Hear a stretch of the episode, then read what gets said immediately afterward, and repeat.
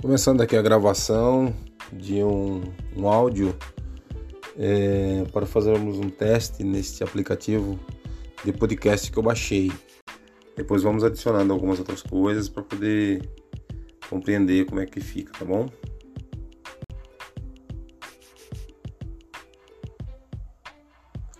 É, agora estamos aqui com na outra faixa de sinalizador é, para ver se a gente consegue fazer edição do som de maneira mais fácil depois.